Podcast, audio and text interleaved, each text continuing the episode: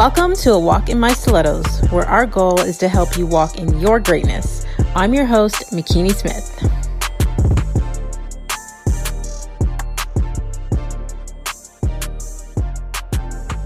Hey, Faith Walkers. Thank you for joining us on the A Walk in My Stilettos podcast, where we have conversations with amazing women that are letting us take a step into their shoes. I help women strengthen their resilience muscle, own their stories, and conquer their fears so they can reach their goals. I get inspired when I see another woman succeeding, but what interests me more is her backstory and her mindset on how she got there. So today's guest is about to bless us with her testimony, and since you're already here, you may as well subscribe.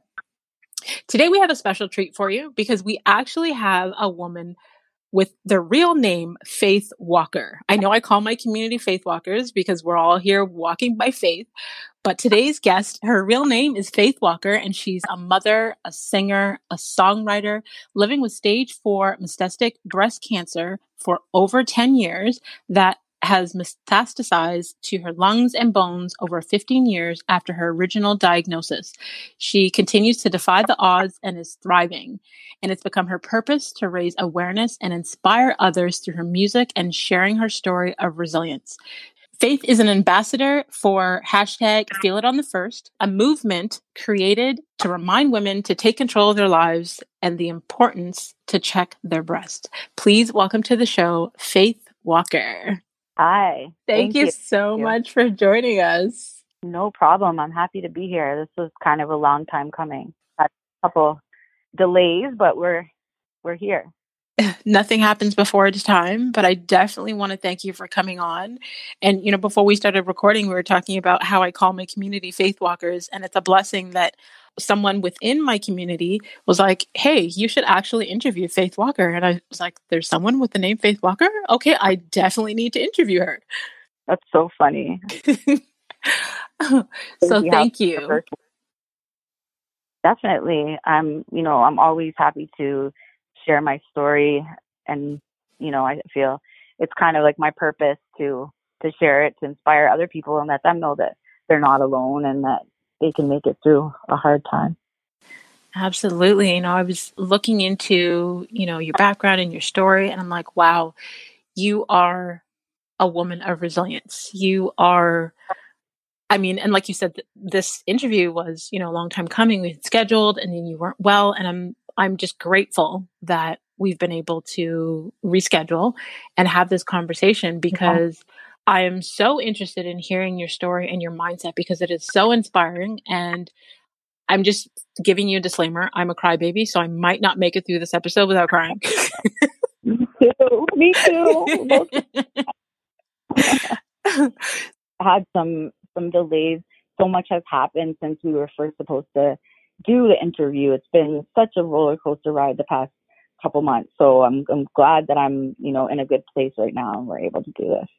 Amen. Amen.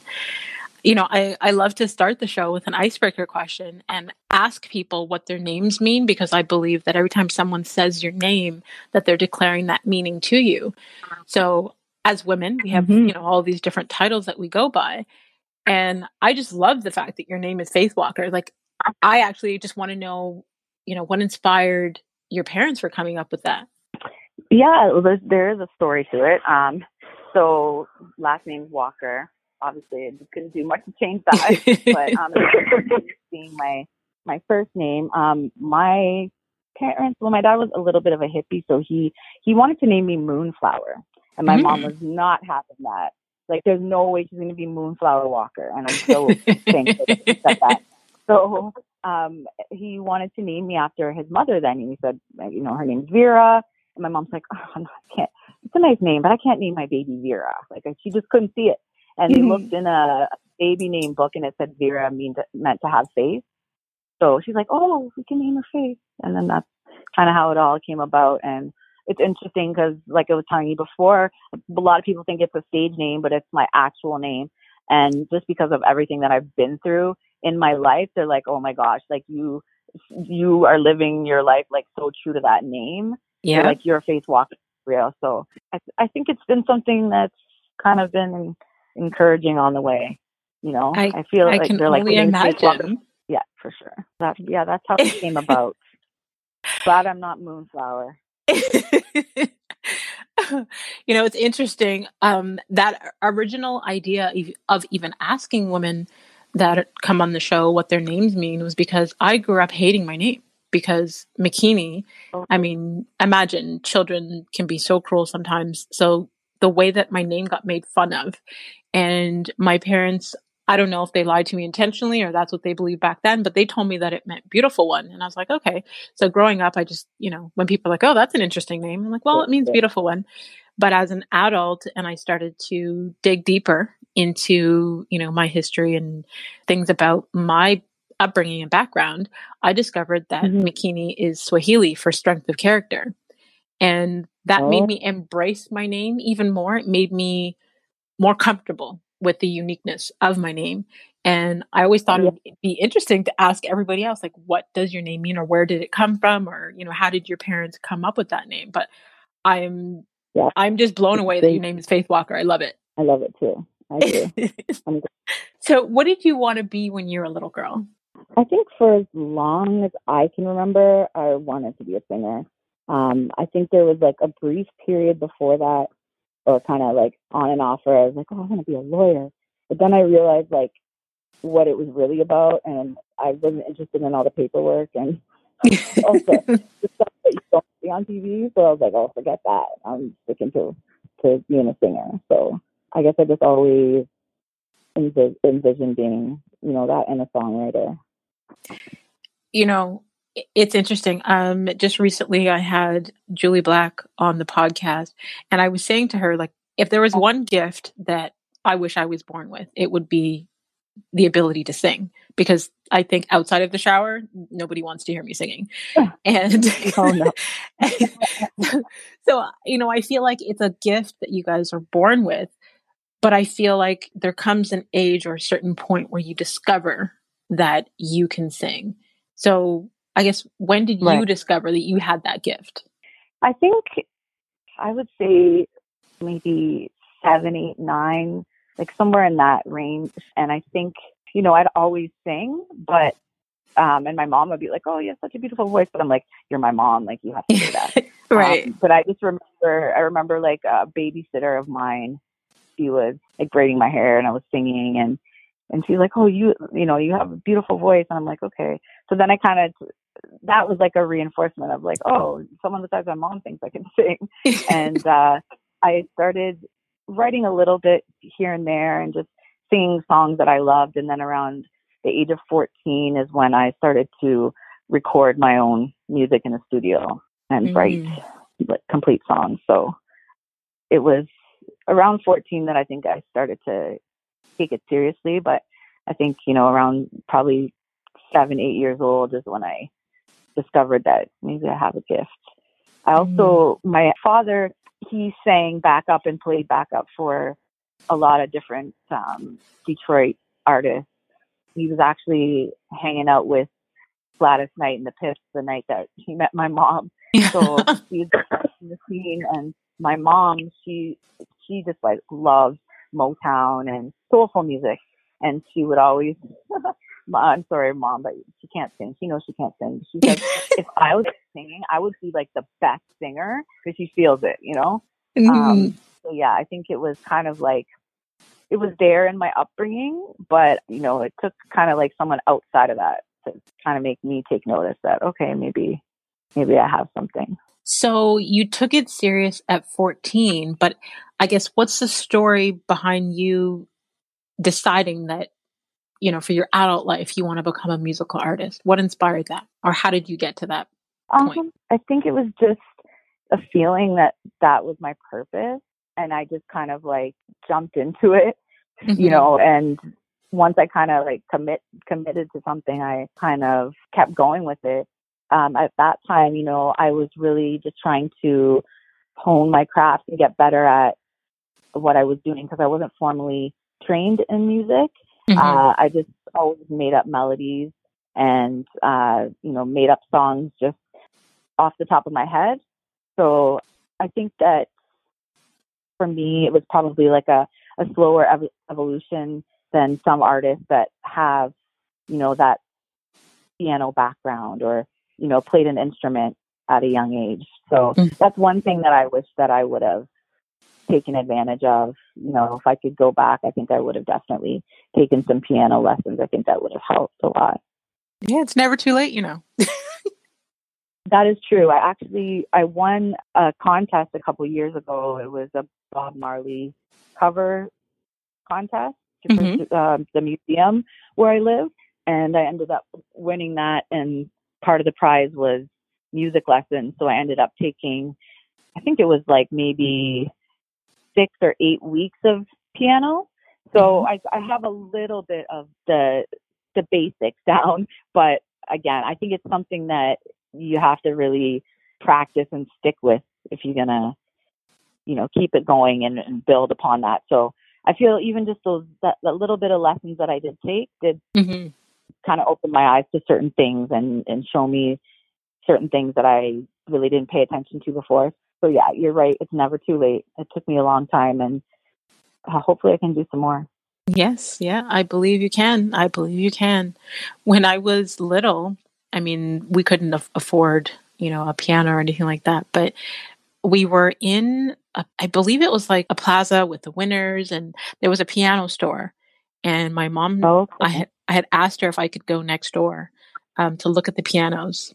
And she said, okay, she'll be there in a minute. And I went over to the piano store, and I'm walking around, and my mom had come into the store, you know, five minutes later. And I was sitting there playing on the piano, but my neighbor had taught me how to play a couple of songs just by ear on her keyboard. Oh, okay. So I'm sitting yeah. in the piano store and I'm playing. My mom was walking in looking for me. And when she discovered that, you know, I was sitting there playing the piano, she was like, wow. So she ended up putting me in piano lessons, but I couldn't read oh, no. musical notes. And I ended up not continuing I the never piano lessons. On. Right? I don't mm-hmm. understand. To me, they're not. I've never not caught simple. on to, to reading music. Like, part of me expected it to come easy to me, I think. And even in school, they tried to teach us, and I just wanted to play by ear. Like, I don't know. Yeah, I, I'm, I'm the same. Was. I could never read okay, musical notes, even in school. Um, so when my mom put me in the piano lessons, and I didn't do well with the piano lessons because you had to do things by playing the notes and reading, you know, the notes. I couldn't do it. So if you asked me to play something by ear back then, I could. If you showed me how to play and I watched your fingers, I could, but I couldn't read the notes. Right. So going through school, and we had to play instruments, like I learned to play the trumpet by ear. I learned to play the piano by ear. I learned to play, you know, the recorder, all of these things. I made it through school, but I could never read oh. notes. So I always admire people that could actually understand what those notes are saying. Absolutely. Definitely. I can definitely relate to that. So I've had quite a few women who have come on the show and shared their experience of when they discovered that they've had cancer. And it's been different, I'm going to say different types of diagnosis of cancer, but everyone's mm-hmm. story is unique. So, you know, can you share with us how you discovered that you first had cancer? Uh, yeah, of course. Um, so for me, I was twenty-six years old uh, when I was first diagnosed. And what happened was um, I had some milk discharge. And I was like, okay, why is milk coming out of me? My ki- I had two young kids at that time, but they were, my youngest was like three. So there was no breastfeeding going on, anything like that. And I'm like, okay, this is kind of odd. So what happened was I went to my family doctor. And my family doctor sent me for a uh, breast ultrasound. And mm-hmm. it was one of those situations where they're like, don't call us, we'll call you. Like, I'm calling, and they're like, no, if anything's wrong, we'll call you. Nobody called me. So about three months later, I found a lump. And they said, okay, we're going to send you for another breast ultrasound. And when I went in for the results, my uh, family doctor said, yeah, you, you still have a lump, and it's doubled in size.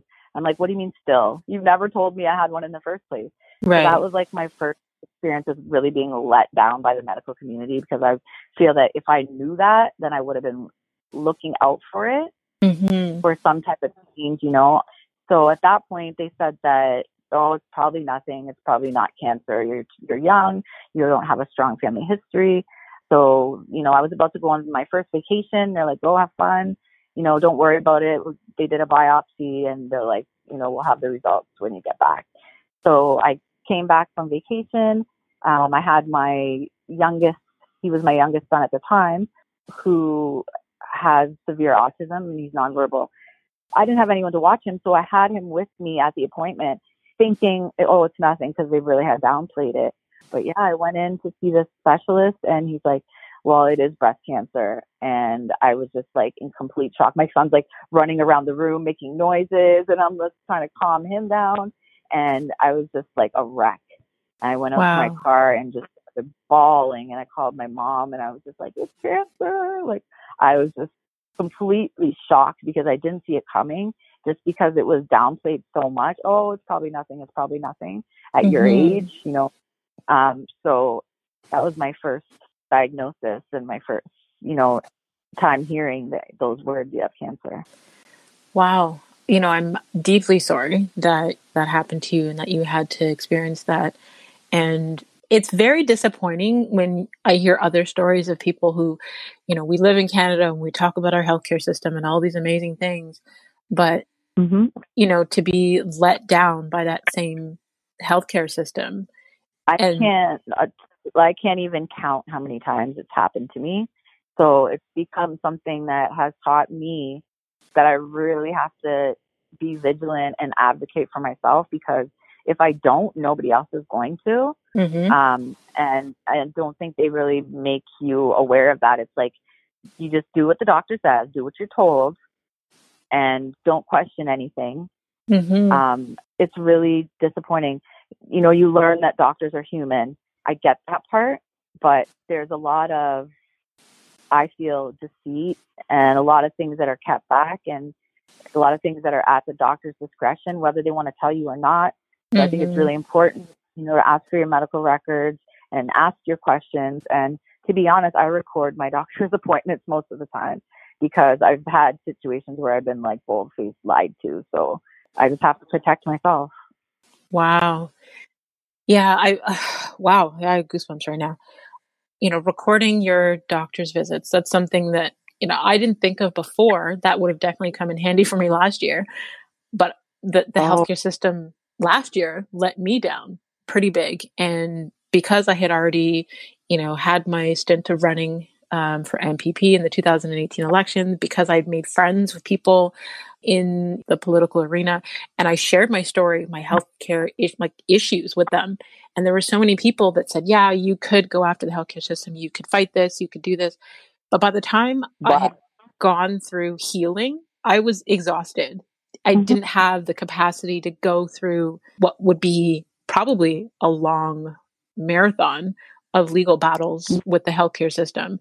So it's kind of just using your voice to make other people aware that they need to be very vigilant with their own health and not sure. always take their word for it. And if you feel like something's wrong, listen to your body. Even if, you know, the doctor's saying there's nothing, there's nothing, because I can tell you many stories where myself and other women that I've had on here have experienced that.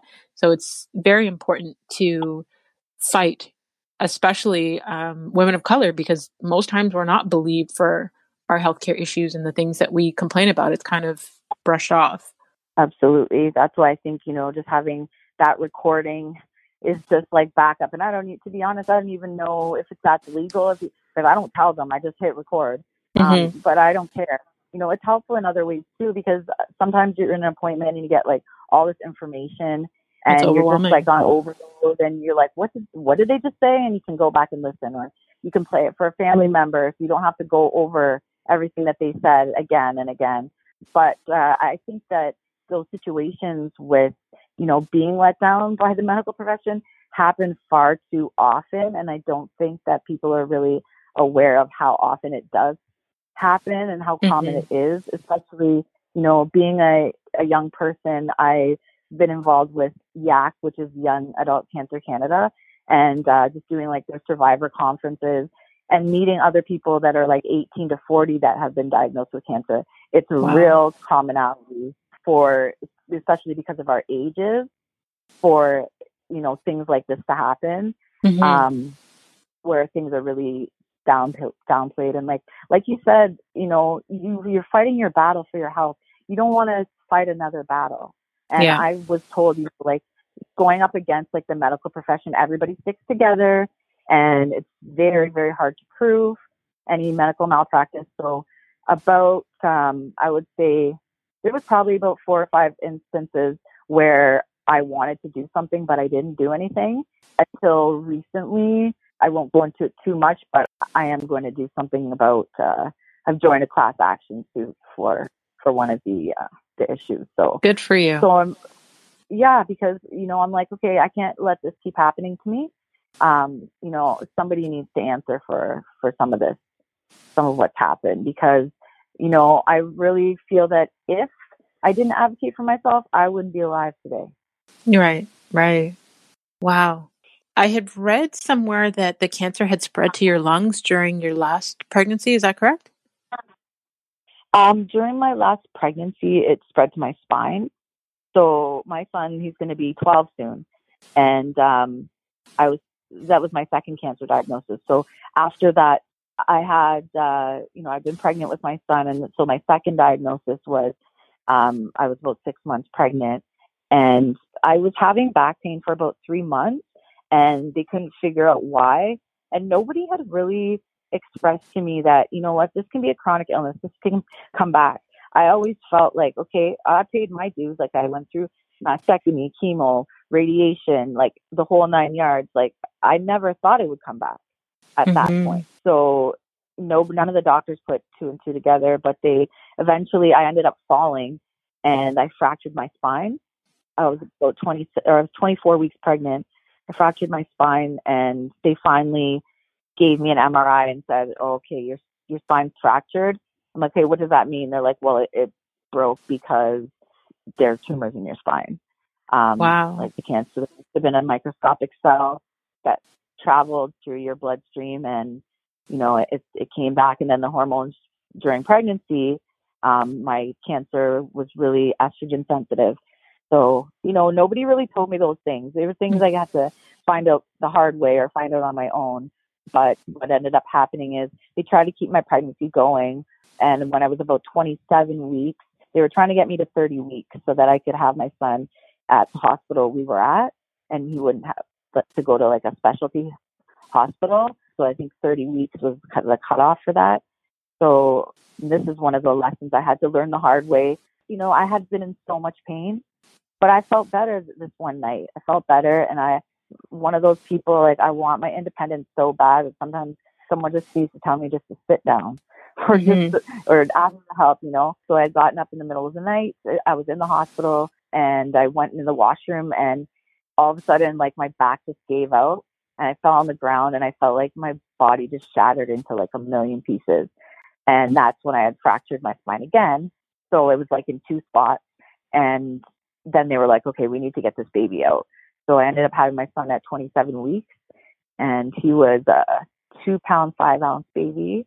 So, so tiny. They had nine doctors come from other town hospital from McMaster and they, you know, delivered him, saw him for maybe a, a minute or two. And then they took him away and he was at Mac for a month. I didn't see him for a month. And the next day I had a nine hour back surgery to fuse my spine with rods and screws.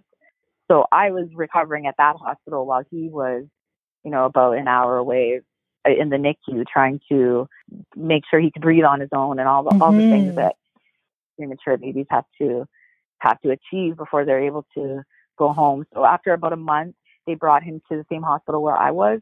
So then for two months we were at the same hospital, and after three months total that we both came home. And uh, came home in a wheelchair, and I had to learn to walk again and go go up the stairs with a, a crutch. And you know, I went from the wheelchair to a walker to crutches to a cane. I when I woke up from my surgery, I had um, what's called a foot drop. So the p- top of my foot is like paralyzed. I can't lift my right foot, uh, so wow. I had to. You know, I still have that to this day, and it's been almost twelve years. It's something that, I, you know, I deal with every day, but I had to learn to teach myself to drive with two feet because, you know, I couldn't trust that right foot to be on the, the brake and the, the gas. Mm-hmm. So just a lot of different things that I had, I had to do. And I had a lot of nerve damage. So I live with that pain every day too. So, you know, the spinal fusion definitely helped me, but it also brought new health issues. Wow. Yeah, it's but, a lot. It's a lot to swallow. I'm like, that's so it's, I mean, it's a cold note. My, my, my heart definitely goes out to you, and I've got like goosebumps right now, and I'm, I'm, I'm almost lost for words. And as much as it's a lot to hear, I think the importance of you sharing your story, especially the things that were not told to you, you know, about how the cancer can come back or where it can come back, things to look out for. Like mm-hmm. those things are important for anyone listening, because I have had, there was another guest who was on the podcast who she had, uh, her original diagnosis was with breast cancer, and she removed the breast thinking, okay, well, let's just take it, so I'll be fine. And they allowed her to mm-hmm. keep her nipple, and her second diagnosis, which they never told her existed, um, ended up being nipple cancer. So it's like, oh, yeah. you know, hearing your stories, it's important because there's so much we're not told. And it's also mm-hmm. important to hear your resilience and how you got through those things. Because as someone who is just sitting here listening, and I mean, I've had my share of struggles in life, but just listening to your story, I'm just like, oh my God, how did you get back up from that? How did you deal with it? Like, how did you even manage to take care of a newborn while you're still learning to walk? Well, that's the thing. You know, I, for some reason, I just always bounce back. Um, so I, I have three kids in total. So when I brought my youngest home, I didn't hold him standing up for the first six months of his life. You know, my oldest was, I think, maybe nine at the time. And I had to stay on one floor of the house for the whole day. And then I'd have, like, I ha- basically, I'll backtrack for a second. Before I left the hospital, I had a lot of people questioning and doubting, well, how are you going to do this? You know, so they said, you know, they, they wanted to know, they wanted to sit down with me at the table, and they wanted me to explain to them how, how I was going to do this. You know, with, um, you know, a son with autism and two other kids, a new, uh, you know, a preemie. So I wrote everything out. I had a, I figured out how it was going to go. You know, I'm going to stay on one floor for the day. I'm going to do this. I'm going to have this person come in and do this. I'm going to have my friend do my grocery shopping for me. Like, I had everything planned out. And what was kind of degrading is they came in. I thought it was going to be like uh, at an actual table, this meeting, mm-hmm. but they came and like surrounded my hospital bed and like interrogated me, like, how are you going to do? I said, you know what? There are people with disabilities, people in wheelchairs that parent children. Right. So why can't I do it? You know, it wasn't easy, but uh, I, I couldn't hold them standing up for the first six months, like I said. And then over time, I just started to get stronger. And um, I just, I think I just put one foot in front of the other.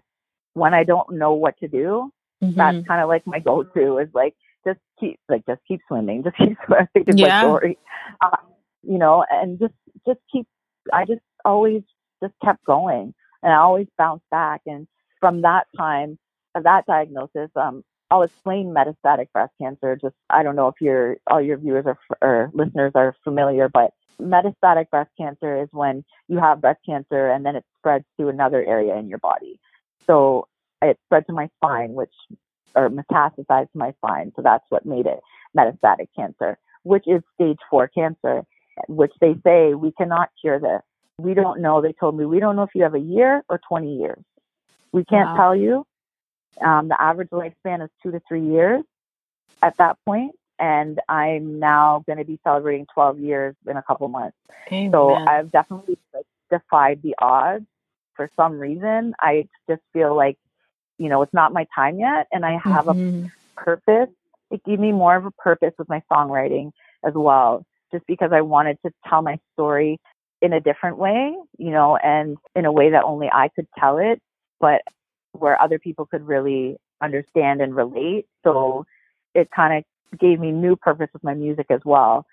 A lot of experiences in life have given me like that urgency to do certain things, mm-hmm. like create memories and travel. You know, I said, I'm going to travel. I'm going to go somewhere every year because, you know, that's something that I want to experience. There have been a lot of things. There are still a lot of things that I want to do. And I don't know how long I have, you know, I actually recently like we were saying, I've been in and out of the hospital. Uh, about three weeks ago, I was told that I had two days to live. Whoa. Um, I was in the hospital. I was having trouble breathing. What happened was they, they put a pleurx catheter in my lung, which is like a tube in my lung because I kept getting fluid in it, which I, this is a lesson in intuition because I, I always like to follow my intuition, and I was so dead, against, dead set against it, so dead set against it. But they had told me like, hey, there's a chance that your lung will stop in, in, inflating if you don't get this. We can't keep, what they were doing was called a thoracentesis. So they would drain the fluid with the needle from my lung. Mm-hmm. And I had to do that every few weeks.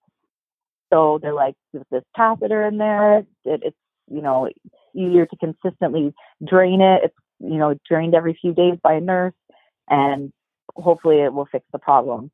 So I was like, okay, fine. I, I was, I'm kind of mad at myself for not listening to my intuition, but you know what? It's, that was like a big lesson for me because what happened was it ended up getting infected within two mm-hmm. weeks. And so they put me in the hospital, and they, they actually used synthetic snake venom to drain out wow. the infection. So they would like inject the snake venom and clamp it, and then I'd have to walk around, and then they would release it, and then I it had this drain going constantly. So they drained five liters of fluid from my right lung. So if you can imagine, like five wow. liters of like anything is a huge amount. And so what ended up happening is like from that from then I had a trapped lung, which means like my lung will not inflate properly. So then I was, you know, back in in and out of the hospital for different reasons, probably five times in the past few months. And uh, they had told me like, oh my gosh, your vitals were all over the place. And I had too much carbon. I always get carbon dioxide and carbon monoxide, carbon dioxide. I always get them confused, but I had too much of that in my system and not enough oxygen. My heart rate was like one hundred seventy something. Like my oxygen level was like down to sixty at its worst point. And so they basically came and they said, we want to know what you want to do. We don't recommend, this doctor was not my doctor, but he said, you know, I think about my family and I say like, I would not recommend, you know, going to the I C U and having mach- machines hooked up to you, like a ventilator, bones cracking. I'm just like, oh, like what? You know, and then I said, why, like, why, what's the urgency with this? And he's like, he's like, honestly, like, you, you only have a couple days. And I was like, complete shock. I was not expecting that. And then somewhere, I, you know, I had told my family, my children, that I only had a couple days to live. Then within a couple days, I just took a turn. My vitals started getting better. They drained my left lung, and I just started getting better and better. And then they were like, okay, at first they were like, chemo will kill you. Like, we can't give you chemo. It's going to kill you. Then they were like, okay, you're well enough to do chemo again, which, to be one hundred percent honest, for ten years, I've been saying I'm not going to do chemo again. Mm-hmm. But just the fear that was put in me from them saying you have two days to live, all the emotions that I went through in that situation, I was like, okay, yeah, I'm doing it. So that's a whole other story. But I, I faced so many different emotions, just being told that you only have a couple days to live, like so many different things that you would never think about mm-hmm. go through your head, especially when you have children and you're like, oh, I have to do this, I have to do that, from a will to, you know, guardianship to, you know, I wanted to leave my kids cards and things for their birthdays and all this. And I was just like, what? Like, days, you know, a couple days. I wasn't not expecting that going into the hospital, but within a couple days, they had me starting chemo. I did one chemo and then they sent me home the next day. And uh, wow. since then, I've been steadily getting better and better every day. I had a pain pump, which I was hoping to get rid of by the end of the month. It kept falling out and it was driving me nuts. It came out about ten times. I said, screw this. This is a message from somebody that I don't need this thing. So mm-hmm. I got rid of my pain pump. Um, my oxygen, I had twenty-four seven. Now I'm at about a ninety-seven, ninety-eight percent oxygen without without using the, the oxygen machine. Wow. So I'm barely even using it. Like I I just came upstairs without the, the without the oxygen which I wasn't able to do three weeks ago. So I definitely, I, I know it wasn't my time, but that's the closest I've come to thinking that it was. So first of all, I said I was warning you that I wasn't going to be able to get through this without crying. That's okay. Um, honestly, like, thank God the doctors were wrong. Yeah. And it's, I don't even want to downplay and use the word inspiring, but just to hear the strength in which you just share your story so openly.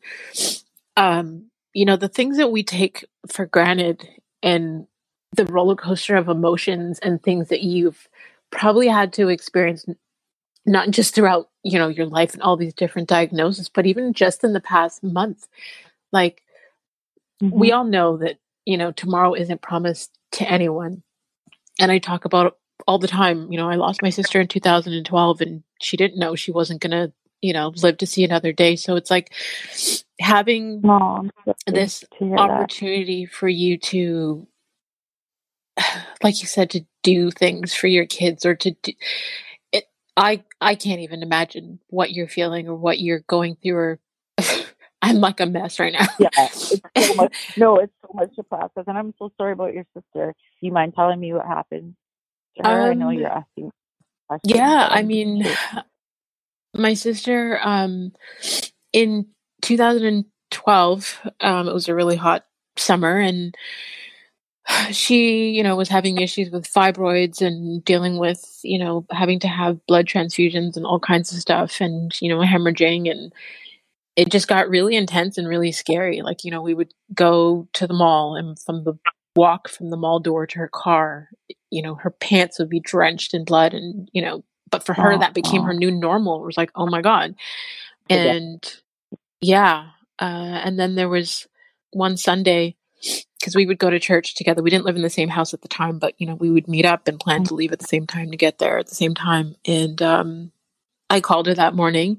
And my niece came on the phone, who is, you know, her only child, and was like, you know, Mom's having trouble breathing. She doesn't want to scare anybody, but, you know, it's, can you get her to go to like the hospital, the doctor or something?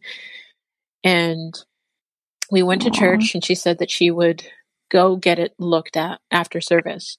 And she had gone up to the altar to pray. And when she came back, she was crying, and, you know, she's like, I am just having trouble breathing. And we thought maybe, you know, it, it was super hot and humid that summer, maybe she developed asthma or something. And mm-hmm. um, my mom ended up taking to her to Emerge that afternoon. And, mm-hmm. you know, I was arguing with my ex-husband at the time because he didn't want to return my son home. So I had to leave. Um, but then my sister texted me and said, they're going to keep me for observation. And they kept her for observation. And the next morning she went into cardiac arrest, um, I think before six a.m. Um, and they tried for forty plus minutes to revive her, and um, they did, but they induced her into a coma, and um, the damage that was done, she was in a coma for three weeks because we refused to let go. You know, we reached out to different specialists, and mm-hmm. we had churches coming to pray, and but after the three weeks, like her, her body shut down, her organs started to shut down, they were deteriorating. Um, and they took her off. They legally declared her brain dead um, after three weeks. So, you know, that oh, tomorrow is, isn't promised. No. Um, and again, and that's hard, you know, issues with, do, right? issues with the healthcare system, where because she was mm-hmm. on blood thickeners because of the bleeding, but we were told that she may have been given blood thinners when she came in there because they thought she had a blood clot, um, I think, in oh. her lung. But again, you know, the healthcare system and their cover-ups. So there was a lot of questions and a lot of things that didn't get done while we were grieving. And then, you know, there's the statute of limitation of time frames. And so, yeah. But just hearing your I'm story. So sorry to hear that. I actually relate to, uh, you know, I, everybody's story is different, but I definitely relate to the feeling of not being able to breathe. It's such a horrible feeling. My cancer, after going to my bones over the past two years, spread to my lungs and now my liver. So wow. just with it in my lungs, it's caused so many issues. And like not being able to breathe is like the worst, the worst feeling. And, you know, I've had times where they've thought I had a blood clot, and I've had blood transfusion. So, you know, I, I definitely relate to to a lot of just the unknown of not knowing, like, what's wrong? Like, why why can't anybody figure out what's wrong with me? But you know mm-hmm. something's wrong, you know? Mm-hmm. Um, so I'm really sorry for your loss. I really am. I'm sure. Thank you. I'm sure and it's I'm, so hard, it's, you know, this many, these many years later, you know? Yeah. And I mean, I'm, I'm sorry for everything that you have had to experience. And it is inspiring to hear how you've been able to turn your, your pain into your purpose, and how, you know, you have the strength to be so open and to share your story and your experiences. So thank you for that. Have you found that motherhood changed how you've viewed life? You know, like you just said, they gave you two days to live and you were thinking about what you needed to do for your children. Mm-hmm. Um, I definitely feel like with my first diagnosis, I was just like, okay, I got to be here for my kids. I'm going to get it done. I'm going to, you know, remove my breast. I'm going to have six months of chemo. I'm going to have six weeks of radiation. So, so it's kind of just like, there's no choice. But, and I just knew I was going to be okay that first time. Mm-hmm. Um, the second time it hit me a lot harder.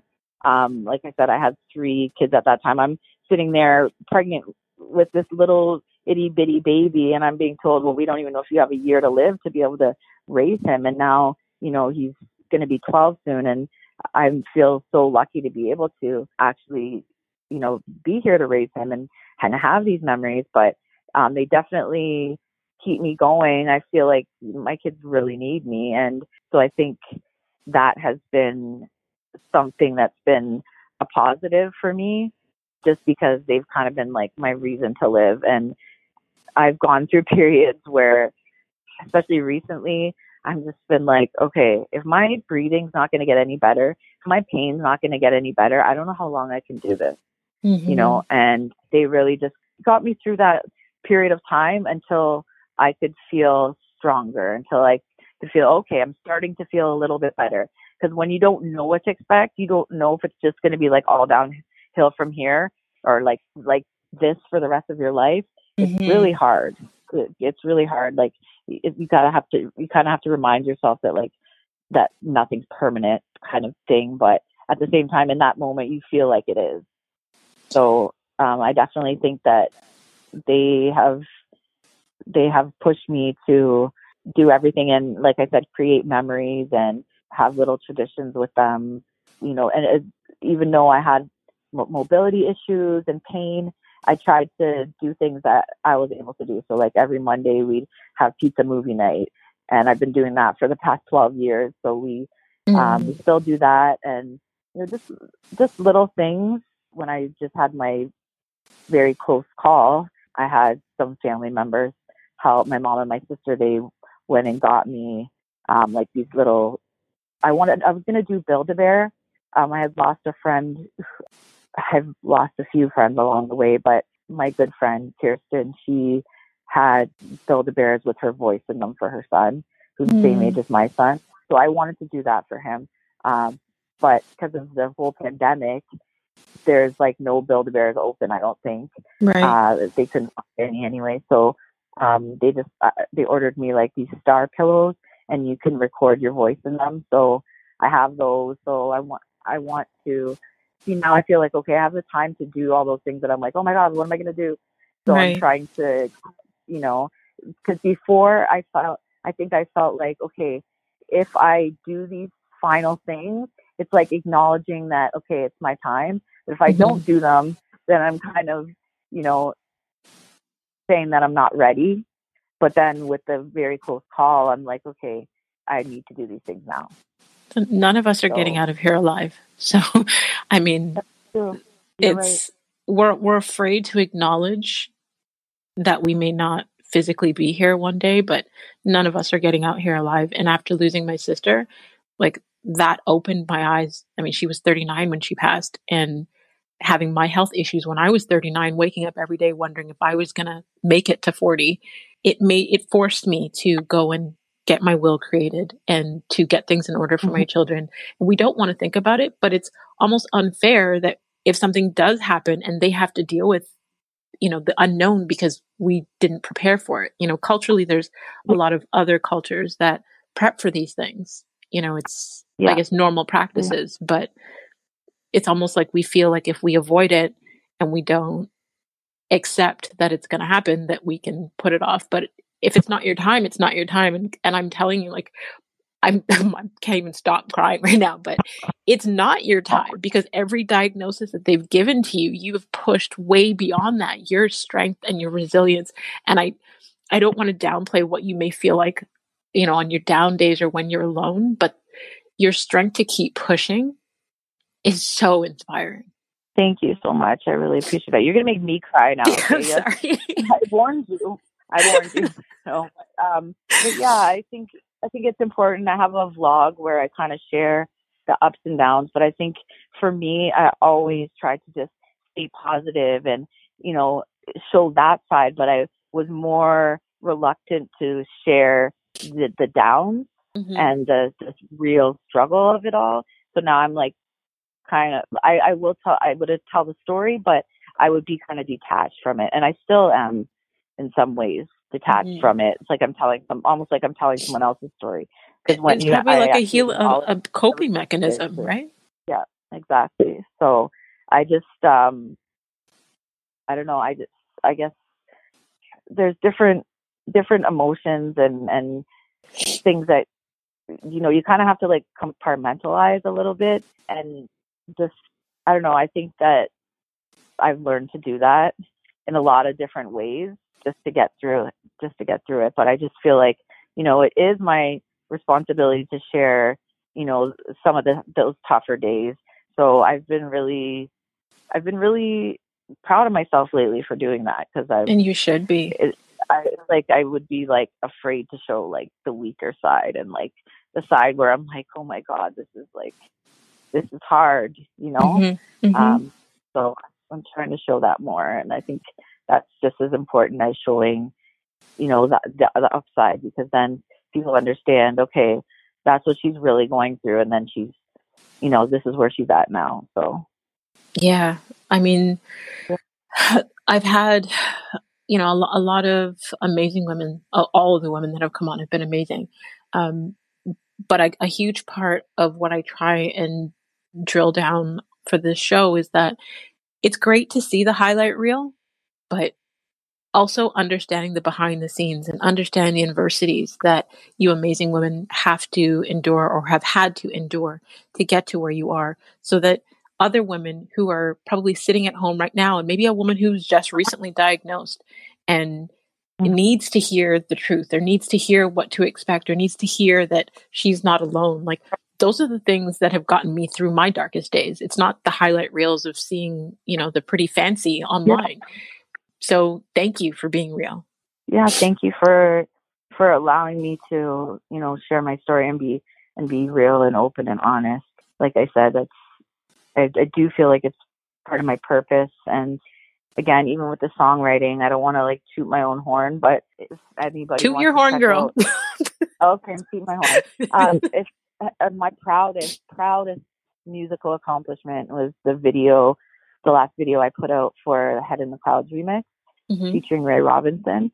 Mm-hmm. Um, and in that video, I don't know if you've seen it, but I definitely um, tell my story, but also the story of about, I think it's about five or six of my friends and family members who have been through some real adversity and found like a blessing on the other side. So I, they're all true stories. You know, most people can relate to at least one of them. So um, if you want to check that out on YouTube, it's Head in the Clouds Remix. I'm definitely very proud of it. And I think that it has already inspired so many people. You know, there's not usually like a week or two that goes by where I don't hear that hear from someone that says that it's inspired them. So that means so much to me. Um, mm-hmm. And my son's in there too. He's holding a sign saying I was a two pound, five ounce baby. And, you know, now I, now I'm ten and resilient and strong. And like I said, a bunch of other stories as well. So that's, that's tooting my own horn. That's, yes, you listen, listen you have every right to toot your horn. And yes, I have seen the video. Um, I'm a fan of that video. I'm also a fan of um, Marie Robinson. I um, I was interviewed by mm. him a couple of years ago when he was doing the radio show. Oh, but yes, everyone needs to go and check out the video, Head in the Clouds. I have like so many questions, but I have like so many emotions right now. I know, it's going to be a long interview. Okay, so I, I would love to know, what's one thing that most people don't know about Faith? Um, people might not know that I'm a bit of a bookworm. I love to read, you know, anything from novels to um, like biographical to, you know, inspiring stories. I'm reading um, Spontaneous Remission right now, which is an amazing book. I recommend to anybody going through cancer, especially. But I, I have a book club, and awesome. We're the Book Bunnies. And uh, yeah, shout out to the Book Bunnies. Uh, so yeah, that's one thing that people might not know about me, is that I do love to read, and that's something that didn't that didn't happen in my childhood or when I was a teenager. It, would, it happened after I was done school, and I didn't have to didn't have to read. I just got to read because I wanted to, because it was interesting. So yeah, that's one thing. I love it. I have a complete random question that I love to ask every woman that comes on the show. And okay. So far it's been on point. So uh, let's, let's hope that it stays that way. But I basically came across this Reader's Digest article, and it basically, you know, says what your favorite type of shoe says about your personality. So I would uh-huh. love to know, Faith, do you know, can you, can you tell us, what is your favorite type of shoe? Is it like a heel, a boot, a running shoe, flip-flops? Uh, well, okay. So my, I would say it's uh, between two different ones. I would say either like a boot. I need something with ankle support because of my nerve damage. Mm. Um, so a boot, or I love Converse. I love Converse. I used to have, I used to have to wear a brace, and I had to buy like shoes like a size or two bigger, and then I'd put an insole in one, and then I have my brace in the other side.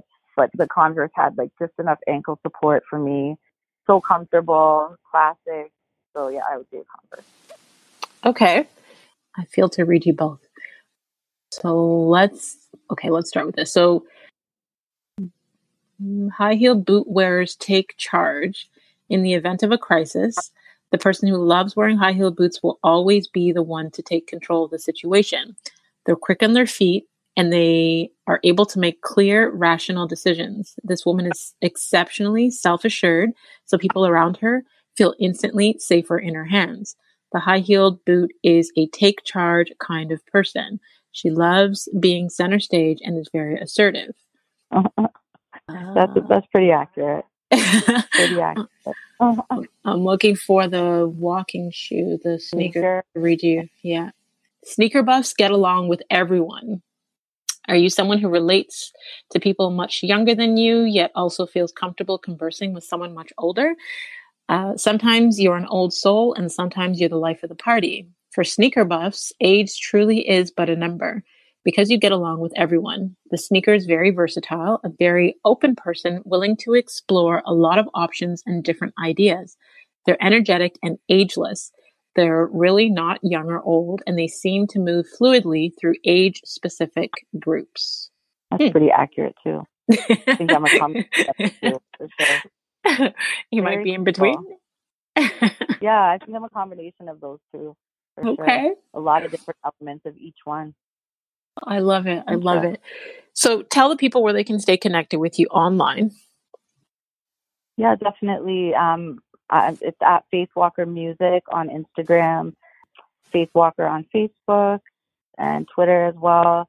Instagram is my, I would say, my go-to, just because I can find it hard to keep up with all the different mm-hmm. platforms. But so yeah, if you check me out on Instagram, um, there's a link to my playlist on YouTube in my bio, and I will post anything that's going on, any event, you know, f- flyers, interviews, anything like that. So you can stay up to date on Instagram, I would say. Um, and then my music is available on all platforms, from iTunes to Spotify. So yeah, you can just search Faith Walker. Um, my last project was my E P, and it was called Head in the Clouds. So you can you can look for that and uh, there's seven songs on that one as well. Perfect. And I will definitely have the link to all of your platforms in the detail section, so they won't have to search too far. They can just click and connect with you directly. Okay, great. Thank you so much. No problem. So the final segment of the show, I call it A Walk in Her Wisdom, and it's just a couple reflection questions where you share the first thing that comes to mind. If you could have a gigantic billboard anywhere with anything on it, what would it say and why? I think it would, I don't know what exactly it would say, but I think it would be something, you know, relate that relates to my music, but also to my strengths. Um, I don't know how much you can put on a billboard, but um, something that shows me, you know, being being strong and um, how that relates to my music. That I makes love it. Sense. Makes total sense. Makes total sense. Uh, what new belief, behavior, or habit has improved your life in the last five years? I would definitely say meditation. I meditate. Um, I was meditating every night before bed for years. And actually, when I was in the hospital recently, I wasn't able to do that. So I'm just starting to get back into it. But it, it's helped me immensely just because my mind goes like nonstop all the time. Mm-hmm. So it's kind of, you know, helped me to slow down. And, you know, I have a playlist on YouTube that I just kind of built for myself where I can pick and choose. Like there's like a hundred meditations in there for all different things. So whether I'm feeling anxious or, you know, I want to try to focus on healing, you know, guided meditation for, you know, balancing the chakras, just all different types. So for whatever I need that night, then I, I just choose one. And um, I think that's been really big in my life, something that's been consistent over the past five years that I hope to keep doing. I love it. I love it. Honestly, like I have no words, Faith. Um, normally this is the part where I thank you for, you know, taking the time to join us, but I am so humbled that we've been able to have this conversation and that you have allowed me to be a part of this moment in your life to share your story. So thank you. I am so humbled right now. Thank you so much, Faith. You're so welcome. And thank you for taking the time and being, you know, open and honest with me as well. And, you know, willing to, to listen to some things that aren't always hard to hear. And, and, you know, you know, you might end up in tears sometimes, but again, I think it's important to, to own our story. So absolutely. These really, conversations are necessary. Definitely. I commend you for, you know, just this series in general, I'm sure has done so much, many positive things for, for your listeners. So I have a lot of respect for, for you in that way as well. Thank you. Thank you so much, Faith. And to all of you Faith Walkers out there, until next time, subscribe on all platforms, rate the show, and leave a review on Apple Podcasts. Join the community of Faith Walkers and sign up for our weekly newsletter at a walk in my stilettos dot com. And be sure to grab one of my personal development books available online everywhere. And if you can think of one person, and I'm going to challenge you because I know there's more than one person that you can think of that would receive value from hearing Faith's testimony today, but please share it with them. Be sure to screenshot this week's episode and tag us on Instagram. You can tag Faith at Faith Walker Music, and you can tag myself at The Real Makini Smith, and continue to walk in greatness in your stilettos in a manner worthy of your calling.